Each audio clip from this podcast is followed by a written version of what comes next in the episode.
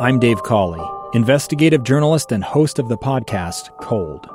Don't miss Cold's new season 3, where I look into the unsolved disappearance of Cherie Warren, a woman last seen leaving her job at a Salt Lake City office in 1985. Police cast suspicion on Cherie's estranged husband and boyfriend, but never made any arrests or recovered Cherie's remains. Find Cold Season 3, The Search for Cherie, anywhere you get your podcasts. Utah's best athletes count on flexibility, speed, strength. And the Jazz pick up their 22nd assist. So they count on University of Utah Health. Real Salt Lake puts this game away. And so can you. Leading doctors, a world-class environment, award-winning innovation, care to be great. 14 unanswered by the Utes. University of Utah Health, caring for Utah's best and yours. Schedule your appointment now at uofuhealth.org slash care to be great. Coach Ludwig was on here a few minutes ago, and he sounded, uh, I guess you'd say, very displeased with the turnover situation. Um, now that you've had a few days, you know, and you've seen the film, just what are your thoughts on what the turnover situation is right now? Yeah, man, it starts with me, and I got I got to be better in that in that area for sure. Um, you know, it's something that has to be eliminated if we want to win games, and um, you know, it's something we plan on getting fixed this week of practice. Jake, just a quick follow up. Um, Orlando is generally the center, but Nick kicked inside on Saturday night.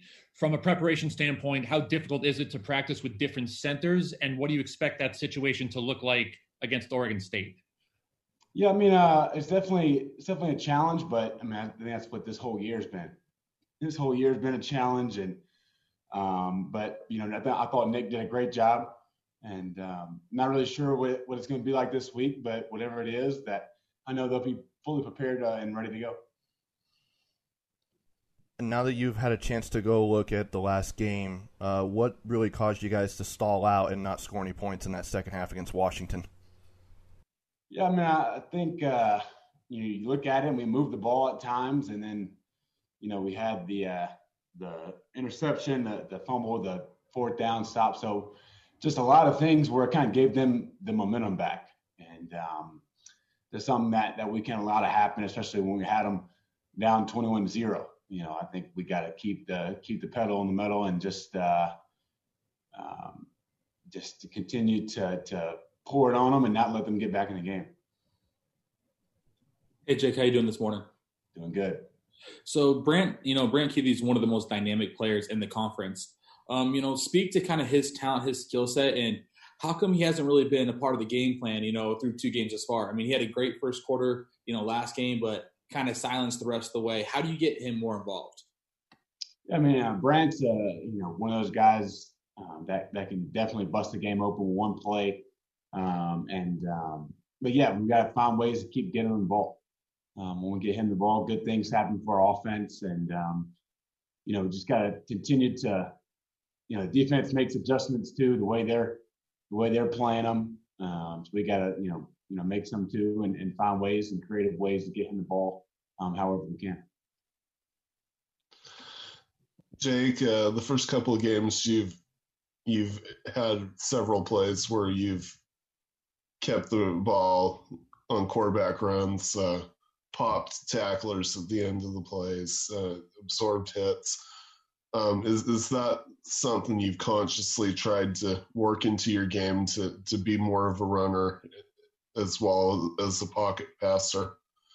And are you concerned about absorbing some of the hits that you've been absorbing? No, I, I definitely think it's uh, you know just playing ball. I, I, feel feel good, and I'm just trying to do whatever it takes to move the ball down the field. Um, I think there were some plays where I could have stayed in the pocket a little bit longer, so um, you know gotta gotta work on that. But just just trying to make a play really. And um, as far as the hits, I mean, I know it sounds weird, but as long as you know how to take a hit, it really don't hurt. Um, they, they hurt when you when you slow down and and let them just you know hit you with full force. But If you're taking it to them a little bit, it it, it kind of makes it not hurt as bad. So.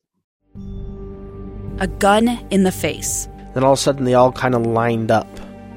They pointed their guns at me, and this is the point where I thought, I'm going to die today. Started two years of horror for an American in Venezuela. They said, You need to give us your phone and get ready because you're coming with us. I'm Becky Bruce, and I spent a year researching and piecing together Josh and Tammy Holt's story about their ordeal in a notorious prison. That's when everything started to turn bad. We had another pound on the door. Boom, boom, boom. And there was the police once again. You can binge all of the episodes of Hope and Darkness on KSLPodcasts.com or wherever you get your podcasts.